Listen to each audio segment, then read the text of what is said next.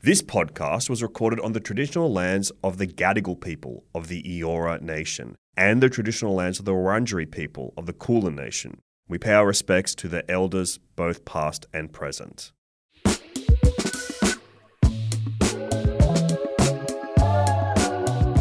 Hello and welcome to Sunburnt Screens, an odyssey through the landscape of Australian cinema. This podcast is brought to you by the film lovers at Umbrella Entertainment and their streaming service, Brollie.com.au.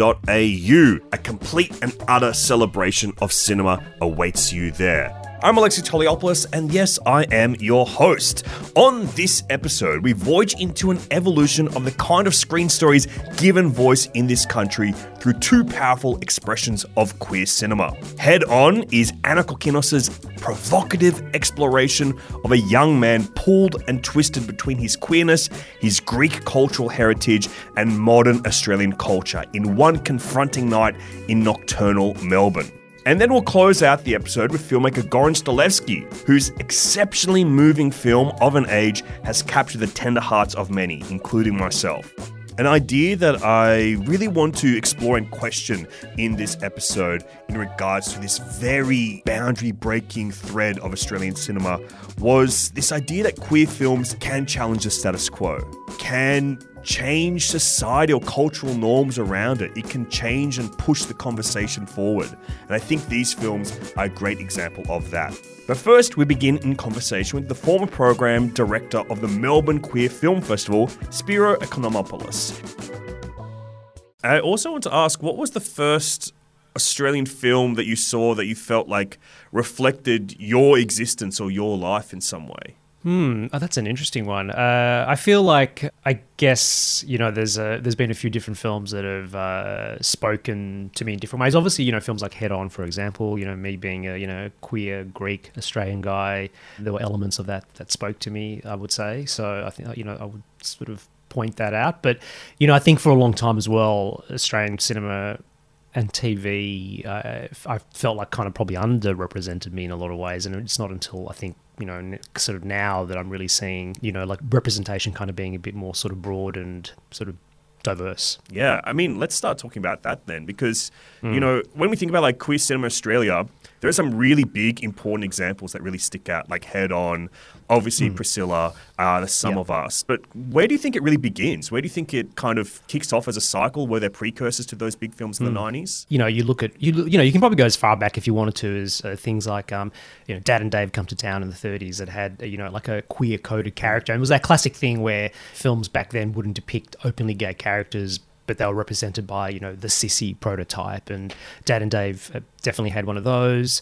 But it wasn't really until uh, Australia brought in the R certificate finally back in the 70s where there was a bit more of a, I guess, an openness in representation in sexuality. And we started seeing queer characters pop up in films. Again, you know, like minor characters. And, and interesting enough, in like documentary style films and you got to you got to hand it to you know the exploitation genre for getting in there and bringing different kinds of representations and sexualities in films like Phantasm and the ABCs and Love and Sex and on TV, I think that's that was sort of another thing as well, where it was more like documentary style programs like Chequerboard, you know, which had the uh, I think the depiction of the first gay kiss. You know, there's a portrait of these two gay men, and another This Day Tonight, I think it was called, which had the first lesbian couple, and they, they were actually part of a really fantastic documentary. Mm called Why Did You Have to Tell the World that looked at their relationship and looked back on that sort of groundbreaking interview that they did for Australian TV, which was pretty incredible for the time. And I think also, you know, Australia has that weird culture of like, you know, mateship and ockerism. Mm. And within that space, uh, which is very much about male sort of friendships and stuff, there isn't kind of room for nuance or uh, anything that might hint at something more than just friendship. So it's kind of amazing when you see films like Wake in Fright, for example, where that actually does kind of tip over and there's a real strong allusion to queerness and sexuality that sort of plays out in that film, which I think is really fascinating. It's a great movie. Yeah, and it's such a good point as well because so much of of, I guess, what we now consider classic Australian cinema. They are hmm. so like male masculine focused, and a lot of them are like studies on masculinity. And they're absolutely. I think it's a really prescient point that you have of like how there are those mm. moments where they tip over. Yeah, and even even like the Sum of Us, people talk a lot about that being groundbreaking, but it was very much about a celebration of male kind of Ockerism essentially, and you know those two characters are you know real kind of masculine coded men, you know, and it's no coincidence that Jack Thompson's in it, who's kind of riffing on a lot of his kind of iconic roles from Australian cinema in the past of the classic male Australian Ocker. So yeah, it's yeah definitely. And now to Ana Kokkinos's Head On, the film adaptation of Christos Tsiolkas' stream of conscious novel Loaded. You want to have new experiences? That you want to be free? Ari, this is Sean. Something's troubling you. You remind me of someone. Who? I saw the face. Head On has had a profound impact on my life. It was quite literally the first film I ever wrote anything meaningful about back in high school. With quite simply two of the most electric and bold performances from a post heartbreak high Alex Dimitriades and a personal hero of mine, Paul Kapsis. The film somehow captured a part of my world growing up in a hypocrisy of Greek leftists who were torn between feeling progressive and old school. As my understanding of my own Greek identity and sexual identity continued to grow and evolve throughout my life, so does my relationship to Head On. So, as you can imagine, I was actually somewhere between life alteringly excited and overwhelmingly nervous to talk to Ana Kokkinos. Here is our chat, and uh, you can probably detect some of that giddy energy in my voice. I think it was one of those early films that spoke to my identity, and I think it's one of those when you're like, you know, when you're discovering film or when you're falling in love with film, I think part of it is finding those films that are not just like a portal to another world, but those films that offer a reflection onto your own life and your own identity. And I think it's one of those films that's just really, it captured all that for me. Well, I'm, I'm so thrilled to hear that because I think the film expressed so many things about my own identity, uh, my own exploration of my cultural background, my migrant working class background the queer identity issue and how that sat within that broader cultural, you know, the problematic stuff that happens within certainly the Greek culture in terms of sexuality, but also the mainstream culture. So it touched on so many things that were very relevant to me and also, as it turned out, to a lot of young people at the time. But I really deeply appreciate that because it was a real struggle to make the film. Let me tell you, it was not an easy ride. I mean, you know, thinking back to when you know I read Christos's book, which I felt was something you know I, I read it in one sitting. I, I literally read it, put it down, and I thought, wow, this novel really speaks to me, and it's as if my brother is speaking to me on some level. Wow, it was that personal. And I was very much in that phase of really wanting to do highly personal films, but also films that I felt were expressing a point of view that I had not seen before in Australian filmmaking. And that was a very big thing that was going on for me at the time and others, I think, but particularly for me. But nonetheless, it was a huge struggle. So it took me, you know, I think I went to every producer in the country trying to get that film up and, you know, virtually got rejected by everybody because it was seen as too out there, provocative. What was this film? Was it porno? What on earth are you trying to do? So, on every single level, the film, when we wrote the script, the script just looked like something that we had never made before in this country, mm. and therefore everyone just rejected it. So that was kind of the first battle that I had in terms of getting the film made. I mean, quite simply, it's got some of the most powerful, amazing performances in Australian cinema. Working with Alex Dimitriades and shaping the character of Ari can you talk to me about how, like that creative process of how you form that character together for the screen? Alex and I had just the best time together. I mean, that's the first thing. We had an extraordinary collaboration, and he, when he committed to the film, he was like 120% invested in it. And there were challenges, huge challenges for him in it. And I know that he was quite terrified of doing the film, but also that made him more excited and more committed mm. to not only overcoming those fears but also transcending them. And we both had to do that. It wasn't just Alex, it was also a great challenge for me as well. In terms of the shaping of that character, I spent a lot of time, and this was really important to me, and I think it's ultimately why audiences connected to it. And that was that I wanted Ari to be both an outsider in his culture, uh, someone who was butting up against, rebelling against, uh, questioning his culture, his family, his friends, and yet at the same time, a deeply connected insider. And that sense of him being emotionally connected to his family and yet needing to escape them, needing to define himself or not define himself outside those parameters, seemed to me to be the core of that character. And that's certainly something that I found in, in the book. That was kind of like a really exciting dimension to him. And so I spoke to Alex a lot about we needed to emotionally connect with this character and feel that emotion in him in order for us to go on this fairly wild, crazy, out there journey. And so that's something that he really responded to, you know, coming from his own Greek background, understanding that idea, this profound sense that we have of deeply loving our parents and yet needing to reject their values, their their way of thinking, and that was the key thing that he and I worked on constantly. So I would often say to Alex, you know, even when we were shooting, you know, stay open to the camera. Just really be open rather than closing Ari off to us in terms of what he's thinking or feeling at any given moment. So that was kind of really important. The other thing that we did together is that we rehearsed. And so we spent a lot of time in the rehearsal process. You know, I created an ensemble approach to my work in film. We had a lot of Greek Australian actors involved. We kind of built the film together as an ensemble, and that was very important. And all the actors were bringing to it common feelings, themes, and sensibilities. And so he was also, you know, Alex was also very supported by the cast that we had as well. And so, in that sense, Alex was, uh, you know, I can't imagine the film without him, really. One thing that, like, really, you know, perhaps for non Greek Australian audiences, like the more mainstream Australian audience for this film, one thing that probably is a bit surprising for them is the parents have kind of like these more old schooler attitudes, but they're also presented as these revolutionary leftists. And I think, you know, that's very similar to my background. Like my grandparents and my parents were like these very strong Greek leftists, but there is still that like I guess the old school attitude, especially when it comes to like sexual or gender identity.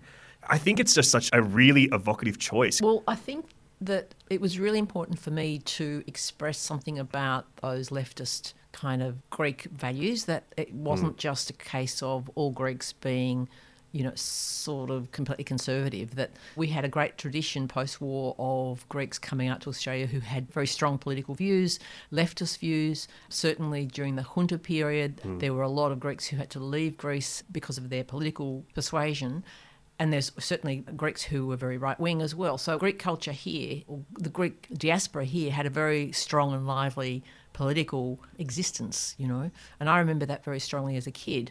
My parents were leftists, they were unionists, they were very much part of the development of Greek organisations and like Neos, uh, well, Greek newspaper, Neos Kosmos, uh, the Democritus mm. Club. So there was a very big movement here amongst leftists who continued to contribute to ideas here, but also followed what was going on in Greece as well.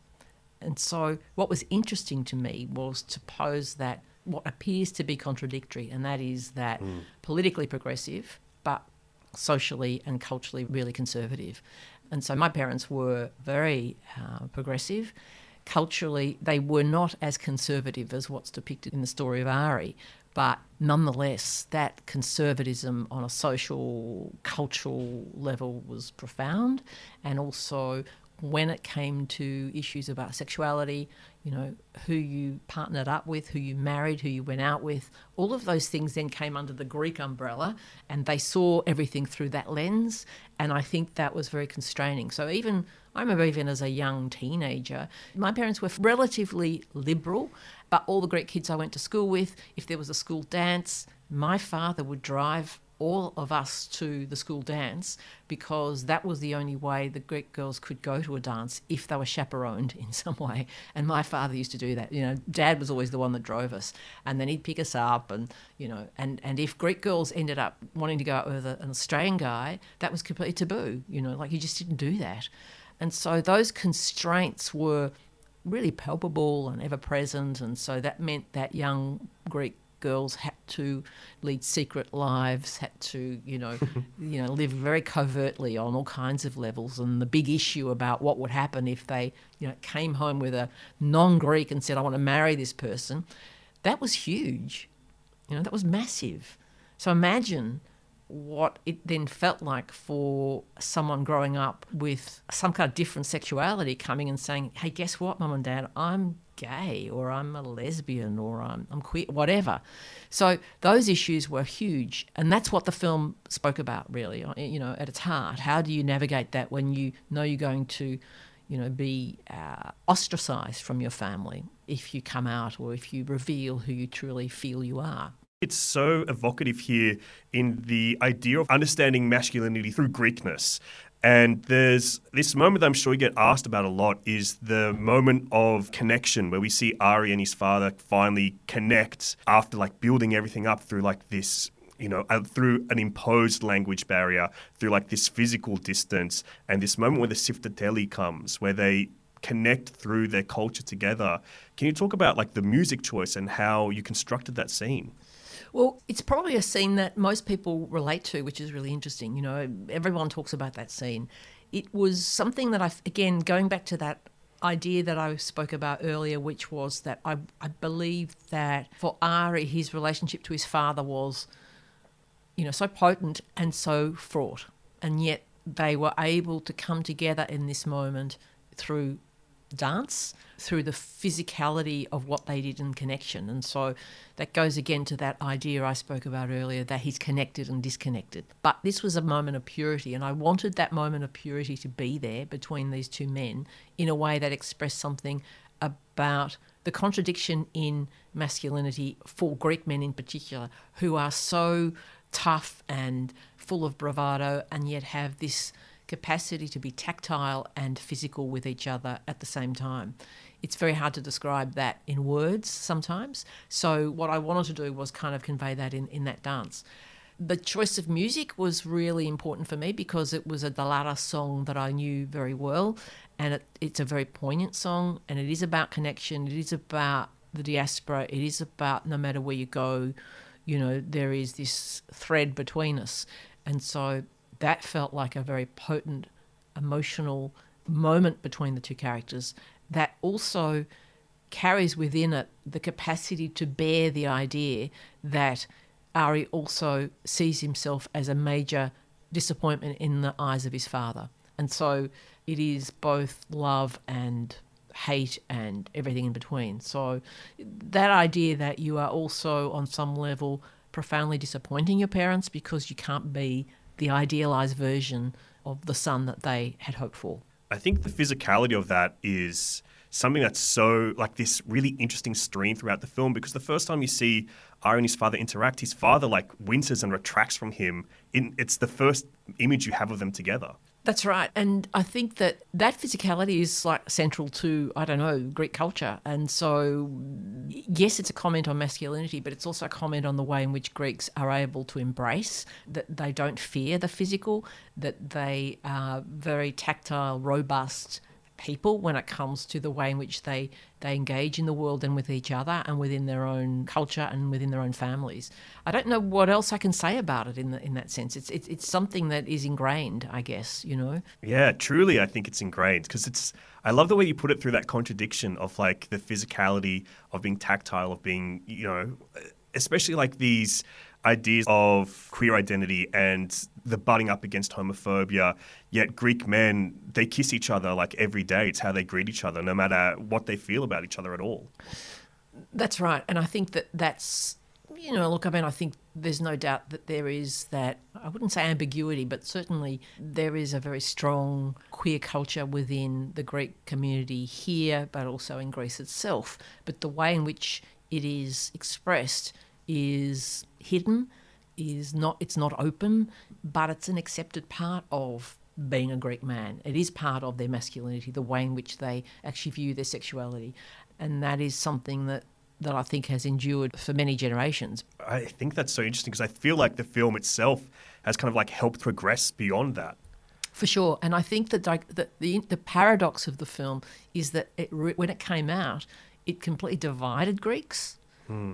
And yet it united Greeks because suddenly they were able to, they, they were given license to have a conversation about these things. Young people came to me and they said, Head On has liberated us because it's meant that we can talk to our parents about who we are, how we want to live our lives, and this film has generated that conversation. So you could say, on the one hand, it was divisive, but actually, no, it propelled people into conversations, and by that, by that very act, suddenly there was some unity around the discussion, around the questions that it raised.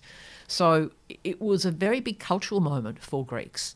And certainly the more progressive Greeks around at the time welcomed it, promoted it, and it was almost like it's about time we've had something that's helped us frame these conversations in a way that is that's a relief actually for the younger generation and it's probably on some level even for the older generation sex in this film is portrayed with such beautiful intimacy and I was wondering, how do you create and conceive and film these moments?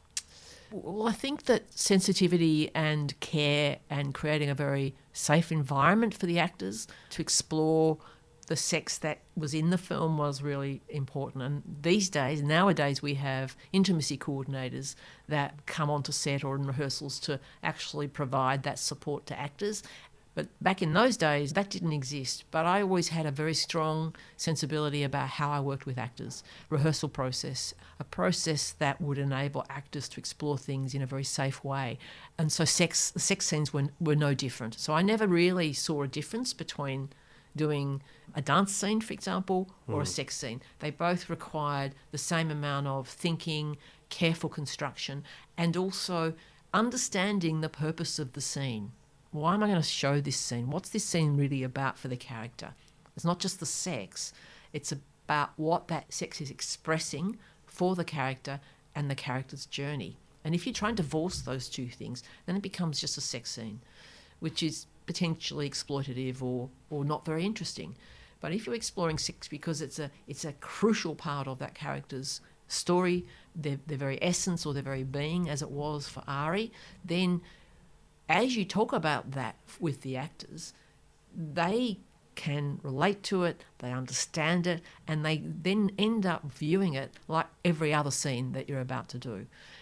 Then, yes, there's the logistics of how much nudity, uh, how much you're going to expose the actor in a physical sense, and those consultations and conversations for me always take place in that rehearsal space, in that mm. safe space. So if an actor says, I don't want to do this, I'm not going to do it. There's no way that I would do something if an actor doesn't consent to ways of doing it and ways of representation. And I, have to say that as a filmmaker who's done a lot of sex scenes over the years, um, mm. not just in in the context of Head On, but in many other productions, yeah. that's been a very big thing for me to to create a consensual, safe space for actors to explore things that are vital and if they're not vital i don't do them you know i mean i you know i've done a lot of tv as well and certainly if a script has got sex in it and i go why are we doing this? You know if there's another way to do it or express it i will always prefer to do it that way. So it's not about it's not about being coy. It's more about saying why are we doing this? What's what, what's its purpose? And that's why i think that level of sensitivity comes through because the actor feels very safe and they know why they're doing it, you know. And then they can freely bring themselves to it, you know, so they don't feel constrained.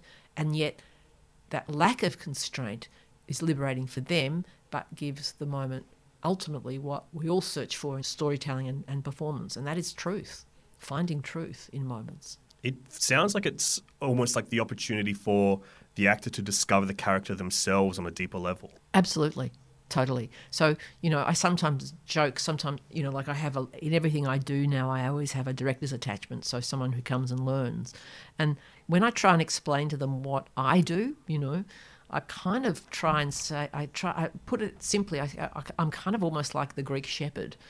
Um, mm-hmm. There's a sort of a gate, you know, that I might lead the actors through, and we wander and meander around but I know where that other gate is that I want to take them through, and I slowly shepherd them to that gate.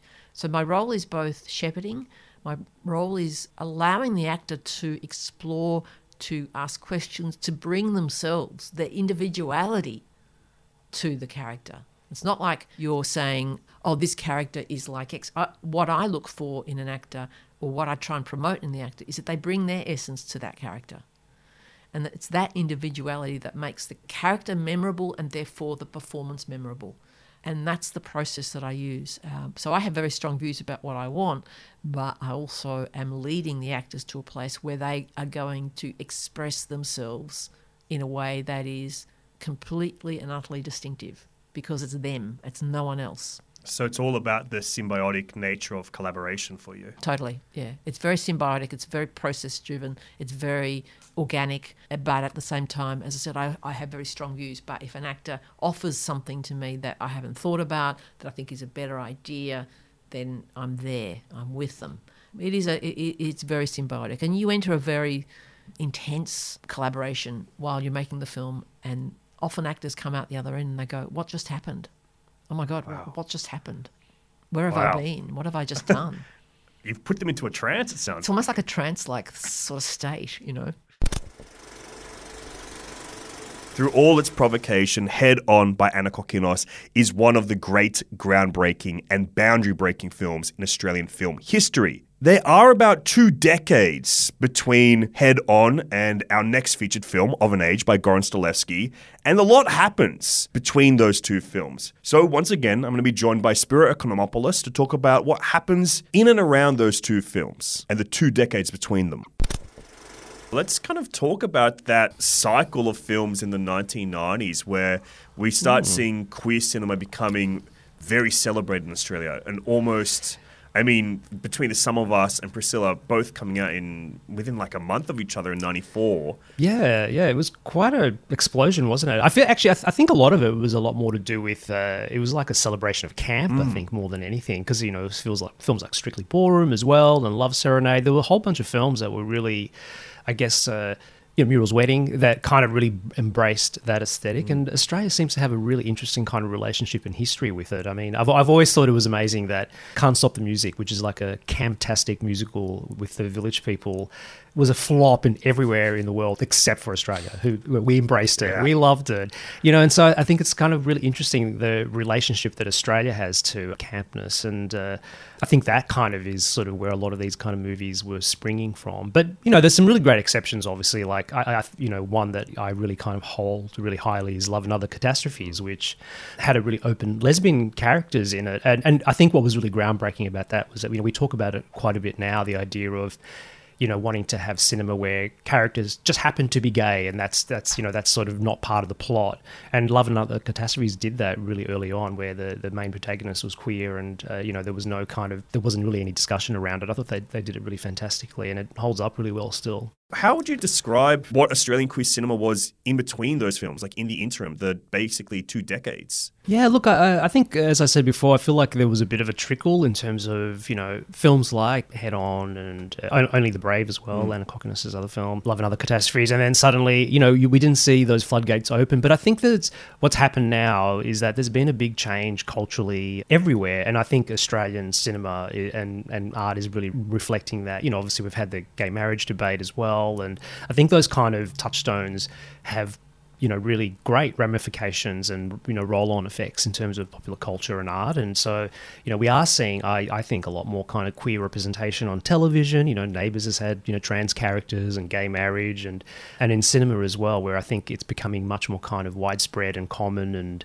uh, and I think a lot of that more has to do with you know culture changing you know more than anything. It's almost like it's become less compartmentalized.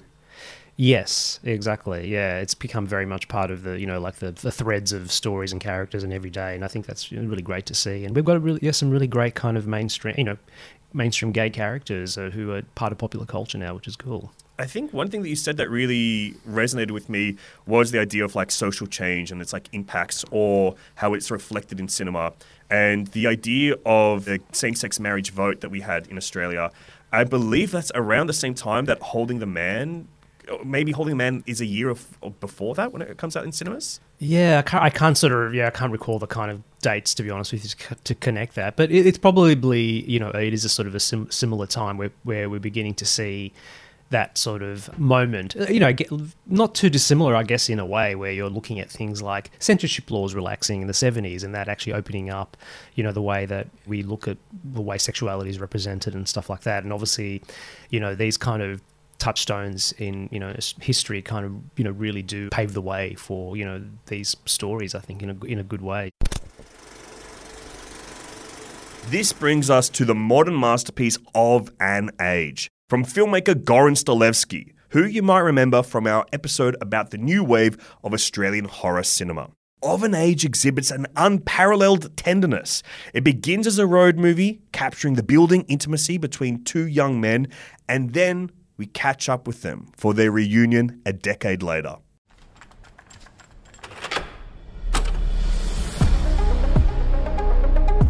I remember growing up. I was convinced I'd travel the world, just meet these mind blowing people, connect. Jesus, you're like 11. 18 in like three weeks. Are you jaded yet? You jaded. Shut up. You're like my sister, is that it?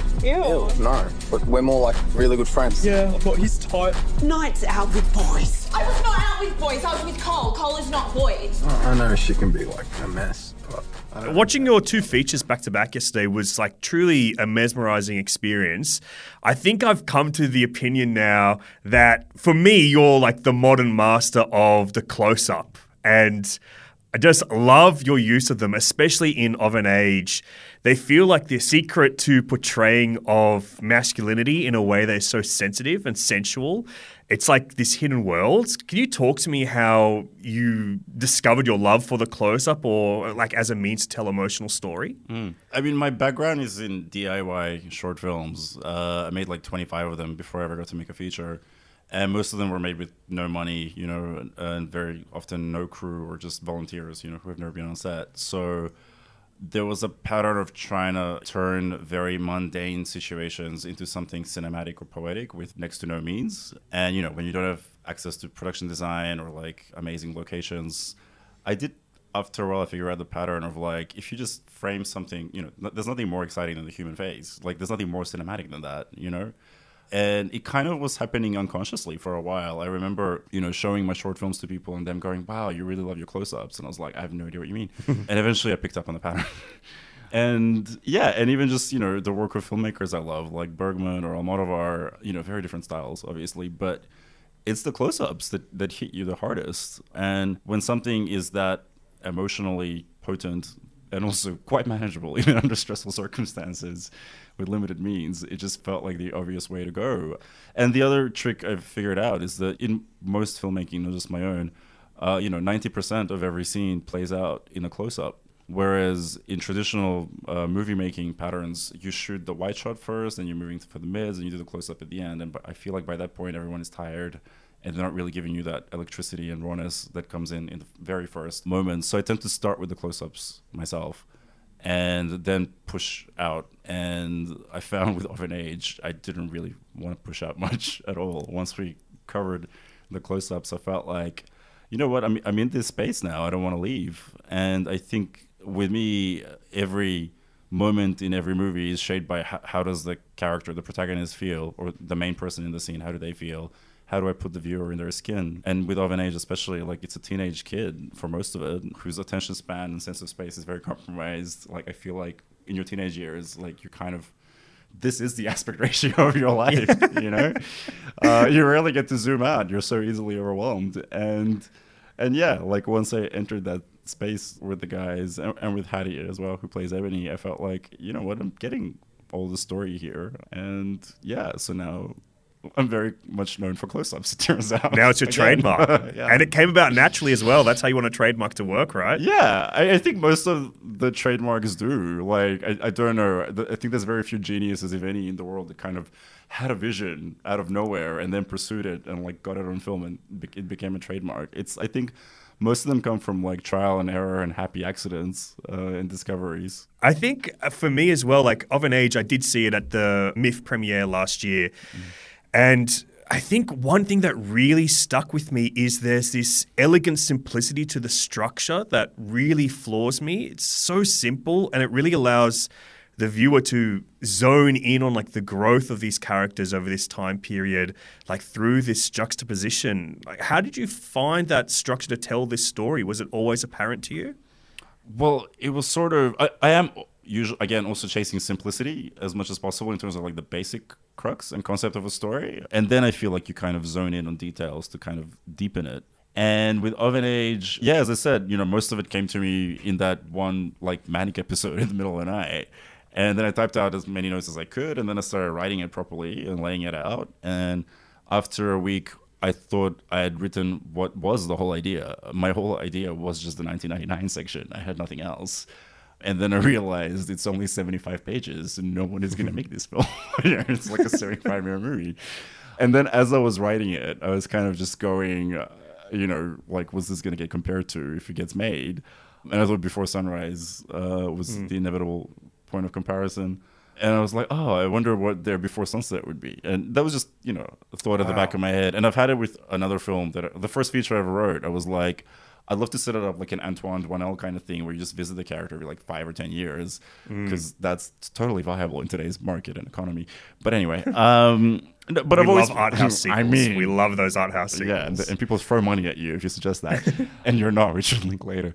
Um, no, but like I, I, I, wa- I've always been drawn to that, like visiting someone every ten years, and even in my own life, like I sort of living here most in Australia most of my life, and going back every three years, like this pattern of how much someone changes and how relationships shift in a way that's really unpredictable, and then how many parallels and things keep existing. I've always been really interested, you know, as a structural point that I used in other films as well. And then, yeah, as I said, there were only 75 pages, and I was like, all right, well, let's write the next 25, and it's 10 years later, you guys. and I wrote that overnight in a whole other manic episode um, because I'd kind of been like using that as a framing reference in terms of you know getting a sense of the characters, like going, oh, well, you want to know what will, what will happen to them afterwards anyway, just so you know them, you know yourself when you're writing it. And then I was like, all right, well, I was gonna keep this a secret, but now it's gonna come in handy.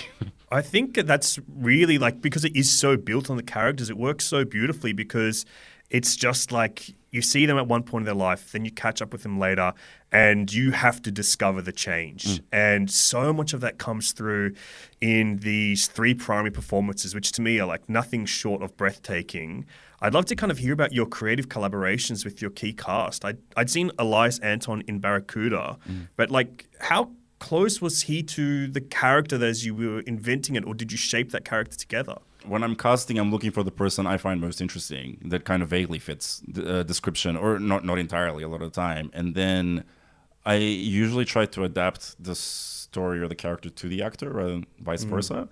Uh, so with Elias, I, I did that. I mean, initially he didn't even come through in the first couple of shortlists with my casting agent because physically he was nothing like what was described in the script. But then when I finally saw his tape, like I felt like there was he was the first kid, and you know he's a grown adult, but to me, I'm mom. They're my kids. Um, So like he was the first kid that came through that like I could see like a sense of a life lived in the eyes. I, I think usually with most young people auditioning, I mean most young actors, there's and inevitably they come from quite safe, comfortable backgrounds, and you can just see the money in their eyes, even when they're trying to invent, like, you know, mimic pain. And it's just like it's not what I was looking for, and I felt it would be wrong for the character and the film. With Elias, I, I bought it. I was like, this is a kid that's lived a life. And then I met him, and I, I mean, I was less confident he could do the younger version. I think it's a lot harder because he was 23, I think, at the time I met him. I think it's harder to play someone with more maturity and lived experience than what you have rather than less. So it was a matter of trying to see how much he could capture that, the older, the older, you know, Nicola. And then, you know, I kind of wrote little, made little changes that, you know, probably seem cosmetic to a, you know, stranger, but like they're little key things to make the person feel more real, to make the character more connected to who Elias was in real life. But then he sort of, it was actually kind of fascinating. Like uh, we shot all the 99 stuff first, and then we shot 2010 at the end. And I kind of, we all kind of saw him grow up, you know, like in this way that was just like breathtaking. I've never witnessed something like that where you go, like, you saw him mature uh, in real time. Like he became Mm. this like man essentially on the inside, you know, and like a lot of the changes I'd made, I just changed them back to what was written because it's like, okay, no, you can do this. Uh, this is no longer a problem at all. You tell me, take me where you will. And and yeah, I feel very lucky with all three of them, to be honest, because there were a couple of other interesting actors I met, but no one would have been, you know, close in terms of for this particular character or these three characters. Yeah, I think that's so beautifully put because with Elias, it's kind of there's also like this beautiful physicality to the character. I think between your two films, as we've seen them so far, there's like this really interesting physicality and this idea of the body. Is that something that fascinates you? Is like the physicality? I mean, I think uh, you you need it. Like you can't be acting from the neck up. Like you have to be a person to to, to make it believable, especially with this kind of like you know very close up driven, very intense, naturalistic documentary style cinema. You kind of all of you has to be you know it needs to be a full body performance.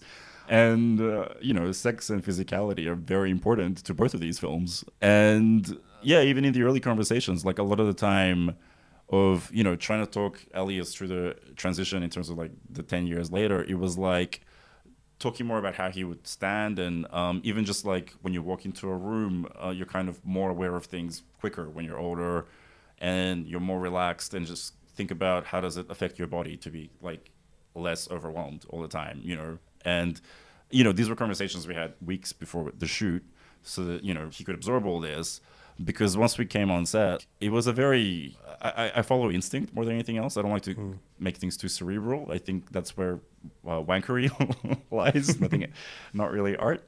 So yeah, I think you know he had absorbed these conversations, but also it was again just really uncanny. Where like he became younger when we were you shooting those scenes, and and to me it's like I, I think uh, um, a lot of people don't pick up consciously on what he's doing in the car rides when he's a younger kid. Like you're watching him, and it, it genuinely looks like a boy falling in love. Like you know the way he's looking at Tom's character, I was just like you're like overwhelmed watching watching him you know watch this other guy. Um and even that's about physicality and you know and i think you need to absorb the character so much that you're doing these things unconsciously because he wasn't really thinking about it you know in that way uh, not at least while we were shooting.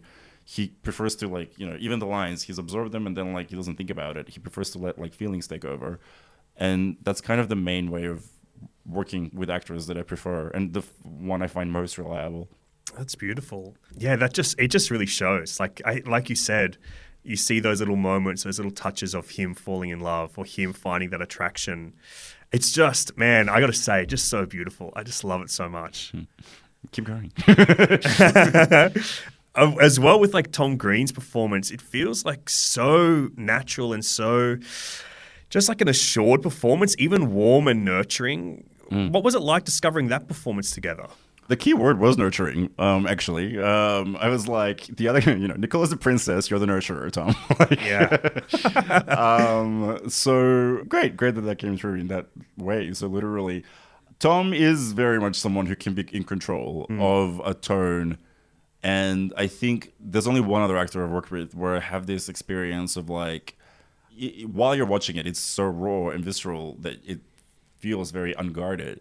But I think there are very few actors who can exercise that kind of control over material and still be very real and very natural and feel very like again raw and visceral. Because again, what the eyes are doing, you know, mm. it's it doesn't feel rehearsed or planned, and at the same time, it's very hypnotic and.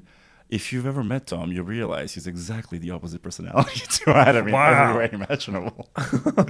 So it was kind of fascinating. And you know i want to work with him again on i mean many projects but like is this sense of uh, because a lot of people you know tend to mistake me for nicola because i look a lot like him and my demographics match but you know mm. a lot my personality is probably way closer to adam in many ways.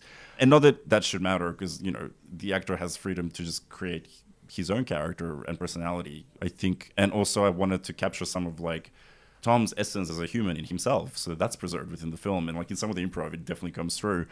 But I was also just like kind of blindsided by how much of my own inner life and behavioral tics and things I saw reflected back at me in Tom's performance. I, I feel like, you know, if I ever wanted to write an avatar for myself, uh, you know, a character who's an avatar for myself in a film, like I've literally never met someone who can do it like genuinely come up with every nuance I could possibly come up with, and then build some more on top of that. Because we're very, very different people in real life. Like we're extremely close, but you know, as personalities, we're so different, and it makes no sense to me how like that works. Um, and it's also like you know, I've seen him play serial killers and criminals just as effortlessly. like, and that kind of range is rare in a human being as, uh, in general. So again, I'm a very lucky guy. Wow. That's beautiful. The film has like all these beautiful references to art and Wong Kar Wai's queer cinema classic Happy Together, and that kind of like builds the beauty of the bond that they share. How does queer cinema and cinema inform your work? Mm. Well, I grew up with it. Like I was watching queer films and physically responding to them without being aware of it before, yeah, before I even knew I was gay, kind of thing. You know, I was a massive film nerd from age twelve. And yeah, I was watching Almodovar films and Todd Haynes and Happy Together. I think it would have been like 14, 15 when I first started discovering them. And it was sort of like, uh, you know, even again, beyond the label of sexuality, the, uh, and, you know, like obviously a part of me responded specifically to the queerness in a queer way. But also there was another element of just like, I don't know, I think with great art of any kind, it's about making sense of life or, or imbuing the meaninglessness of life with some meaning, you know? And that's what I look for in my favorite artists. Like when you kind of tap into this frequency, then you're gonna end up trying to track down every film they've made. And I've, I've had that experience with Almodovar, Gardeners have had it with Todd Haynes and Wong Kar Wai, um, lots of other queer filmmakers as well. And I think it's more that like I don't really look at look for influences in the sense of technique or structure. It's more just I, I, look for that feeling I got when I was 14 or 15 and I discovered a new filmmaker. When I discovered Jim Jarmusch and was like, I have to watch mm. every film he's made. Or you know when I discovered Ozu, but like the third time, because the first and the second time I didn't get it, I was bored shitless, and then the third time I was it's like, just plug it into my veins, you know. and it's a universe I've come across. And before I even made You Won't Be Alone, and to a lesser, lesser extent with Of an Age, I had less time then. I watched all these movies that I grew up watching that I hadn't seen in a while, like all the Bergmans and like mm. I actually watched a lot of Ozu, not because I was trying to learn the technique, but to connect with the kid I was, who like you know mm. you're chasing that feeling. You want to give that feeling to someone else so that they end up wanting to watch all of your films later on. This episode that we're talking about today is all about like breaking boundaries and queer cinema in Australia. Mm-hmm. What are your thoughts on Australian queer cinema, and what kind of effect do you hope your films have on the future of that canon. Mm-hmm. There's a glaring gap in it, right? uh, I remember trying to make a, a, very different queer drama about 2012, 2013, and like trying to use references, you know, in the Australian context was almost impossible. Like there was Head On, which is mm. amazing. And then what what happened? I, I mean, technically there was Dead Europe at some point, and then Holding the Man was like what 15 years later or something. Like it was a very was a very long stretch where there was no queer cinema. I think that's shifted quite a bit uh, in very immediate recent past. Hopefully, I mean, you know, obviously there's been a, a bunch of queer stories this year as well, I, and hopefully, you know, I mean, I have every confidence it'll continue because also, you know, even just like categories of sexuality have, you know, expanded and opened out now more, and there's just more of an awareness and like I was even just like quite shocked that in my film school years, there were not that many queer kids within the school. Mm. You know, which you, you, go like it's basically a drama school. It should be ninety percent gays of whatever yeah. description, but no, it was it was very few. You know, and there were very few gay stories being produced as your main short film. Even I didn't do it, and it wasn't like out of reticence or anything, but it was a coincidence. But still, like I think that's shifted significantly, and I've met or addressed so many young Australian filmmakers in the last two years. Um, I think they're all collectively really sick of me telling the same stories over and over again. But like, there's definitely a lot more diversity of every kind. So I think there's been a lot more progress made, and I'm sure that's going to be reflected in the work that comes. And I think the you know so-called gatekeepers, for lack of a better term, are also very aware of it and supportive of it. I do think though, like what we never talk about is just the quiet bigotry of the audience, because you know, like it's really easy to bitch about the industry, uh, Screen Australia, and all these things, but ultimately in Australia, when it comes to art house cinema, the primary audience is elderly people who go to the cinema, and they're not very open-minded, frankly. Not just about sexuality, even about like the most foreign they can do is French, like most of the time. And it's really hard to justify, you know, funding for films without you relying on a kind of audience that's sophisticated and progressive and responsive to this. So I think I don't know if there's a way to work on expanding that audience base and growing it, or maybe it needs to evolve in a different way. But like this is a really this is a real thing, and I think the less you acknowledge it, the more you just you know find another bad guy because no one wants to blame the audience. But frankly, I'm really ready to by now, like because for ages, especially even with Screen Australia, the aim was to support films that would attract an Australian audience in cinemas, and the kind of films that did that did that were very not just ideologically but very aesthetically conservative as well. I think that's shifted in the last three years. I hope it continues going in this direction, but these things go in waves. So, you know, I'm hopeful, but there's a way for it to splash back, and I hope none of us want that again. Something I spoke about at the start of this episode was the idea of these films challenging Australian audiences? Or do Australian audiences feel challenged by sex and sexuality in cinema? I wanted to pose that as a question to these two filmmakers. Let's start with Goran. I spoke to Ana Kokkinos yesterday, and I was talking to her about, about how Head On is such a challenging film. And then the queer cinema that kind of follows it in its wake or even surrounding it they are so palatable and not mm. so challenging in comparison to that film, at least. Mm, yeah, and I actually think that you've kind of found something quite prescient because I feel like Australian audiences often are afraid to be challenged through art, and especially mm. like oh, in terms God, of sex absolutely. and sexuality. I think in general, like Australia has a really messed up relationship to sex like in general it's either something that's really dirty or something that's really coy um, and like you're not very grown up about it, uh, you know. And I don't mean you as in Australians, as in people here. Um, you mean you as in me, right? No, I, I mean you directly. like, see, like, only you. The rest of us are fine. uh, no, but I feel like, and that was, you know, uh, when I was shooting You Won't Be Alone in Europe, it was just such a different understanding of, you know, like sex is normal and like we're telling a story. And, you know, I understand you know concerns about making scenes that are just meant to titillate or be exploitative. Of course, we want to avoid that at all costs. But I think I don't know the way sex and nudity is approached here, and I also feel to an extent like the same in America and England. I don't know what it is about Anglo-Saxon societies. yeah, it's just a really messed up relationship to sex, and I really think we also need to evolve. Part of that also, I think, is an artist's responsibility to push the envelope.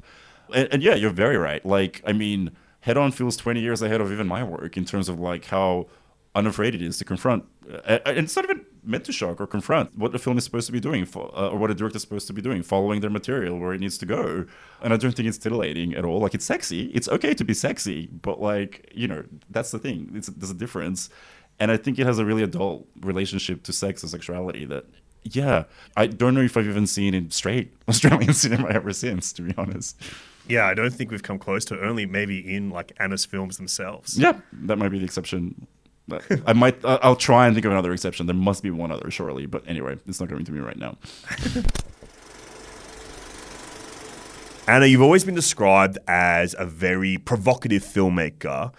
I want to know: Do you think Australian audiences feel challenged by sex and sexuality on screen? Look, I think they largely are. I mean, I think Australian audiences are, I, th- I think it's more that Australian audiences can sometimes fear drama, like intense drama, and that includes sex. The difference between sitting with an Australian audience and watching Head On or other films that I've made and say audiences in Spain or San Francisco or mm. France or whatever, the tendency for Australian audiences here is that they need to laugh to release tension.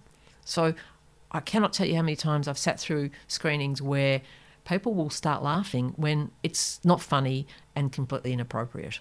Same experience overseas, and people don't laugh. People overseas generally can withstand the emotional impact that something has on them and not feel they have to laugh at it or to try and diffuse that tension. So that's that's a cultural characteristic here, I think, you know, that we kind of I think we want to be provoked, and I think we, we we relish it, and yet it makes us feel uncomfortable.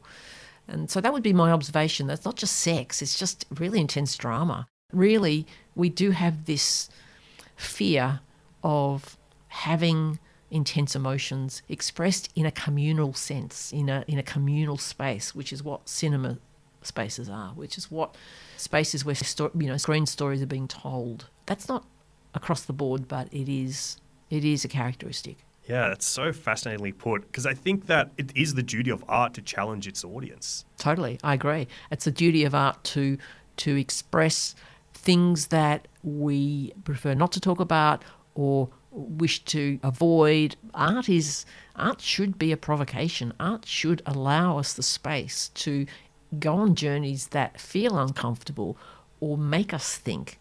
But at the same time, art also has a responsibility to provide stories we, that we can connect the truth of, even if those truths are in fact uncomfortable.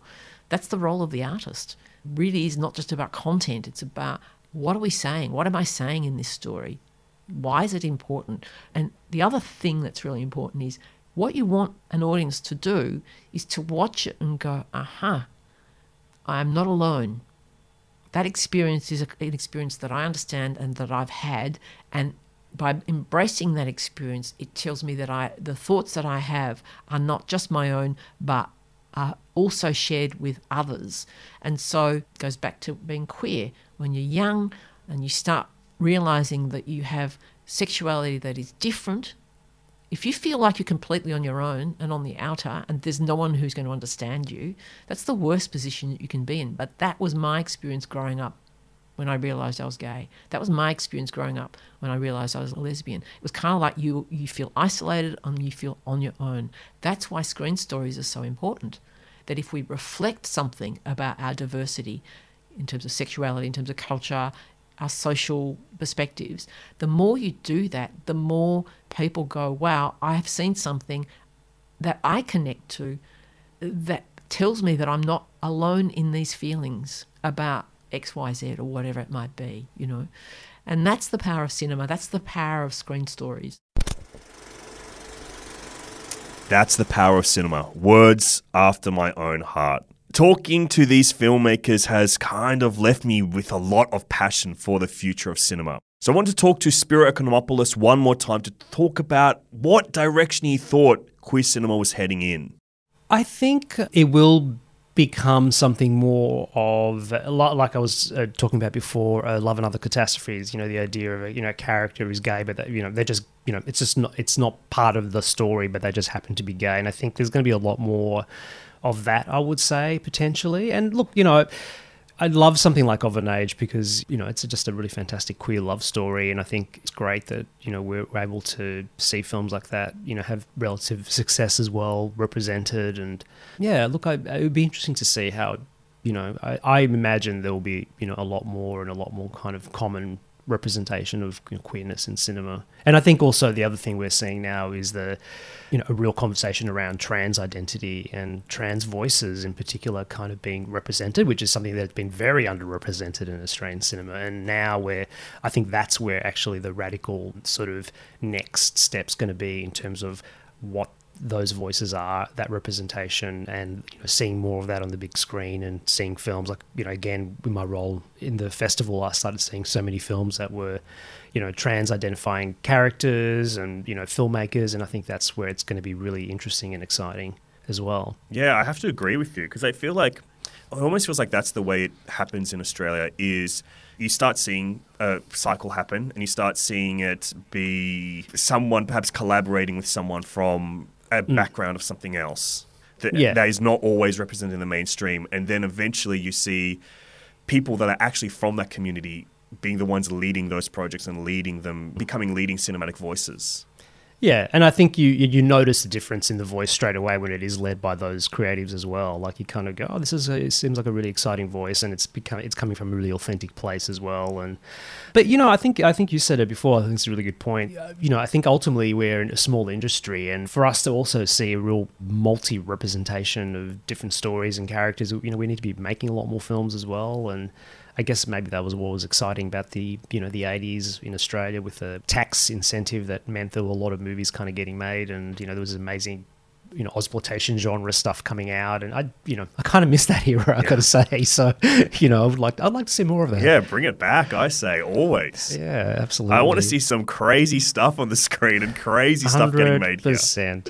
Yeah, absolutely. I want to feel a bit more of that kind of danger a little bit as well in um, Australian cinema. I sort of feel like you know we, we do play it a little bit safe as well. I think it'd be amazing to see. You know, imagine the next queer film coming from like a you know a queer Somalian or you know set in Melbourne or something. You know that the other generations of migrants. I think that's where you know that cinema could be really exciting and something really groundbreaking that I'm I'm really kind of curious to see. And you know, I think of an age just quite simply is just a really gorgeous love story and a really well made film and you know whatever whatever identities backgrounds the characters are from i think it's kind of really wonderful Thank you for joining me on Sunburnt Screens of the Australian Cinema Odyssey once again. If you are ripped, primed, and ready to dive into queer cinema yourself, we've got a beautiful selection of Head On and other queer classics and films about outsiders curated for you on Brollie. So click on through and start watching. We're going to take a bit of a mid season break over the holiday period. But we'll be back early next year with another batch of four explorations into Australian cinema. So I hope you'll join us in the new year. I'm Alexei Toliopoulos, and until then, I'll see you at the movies.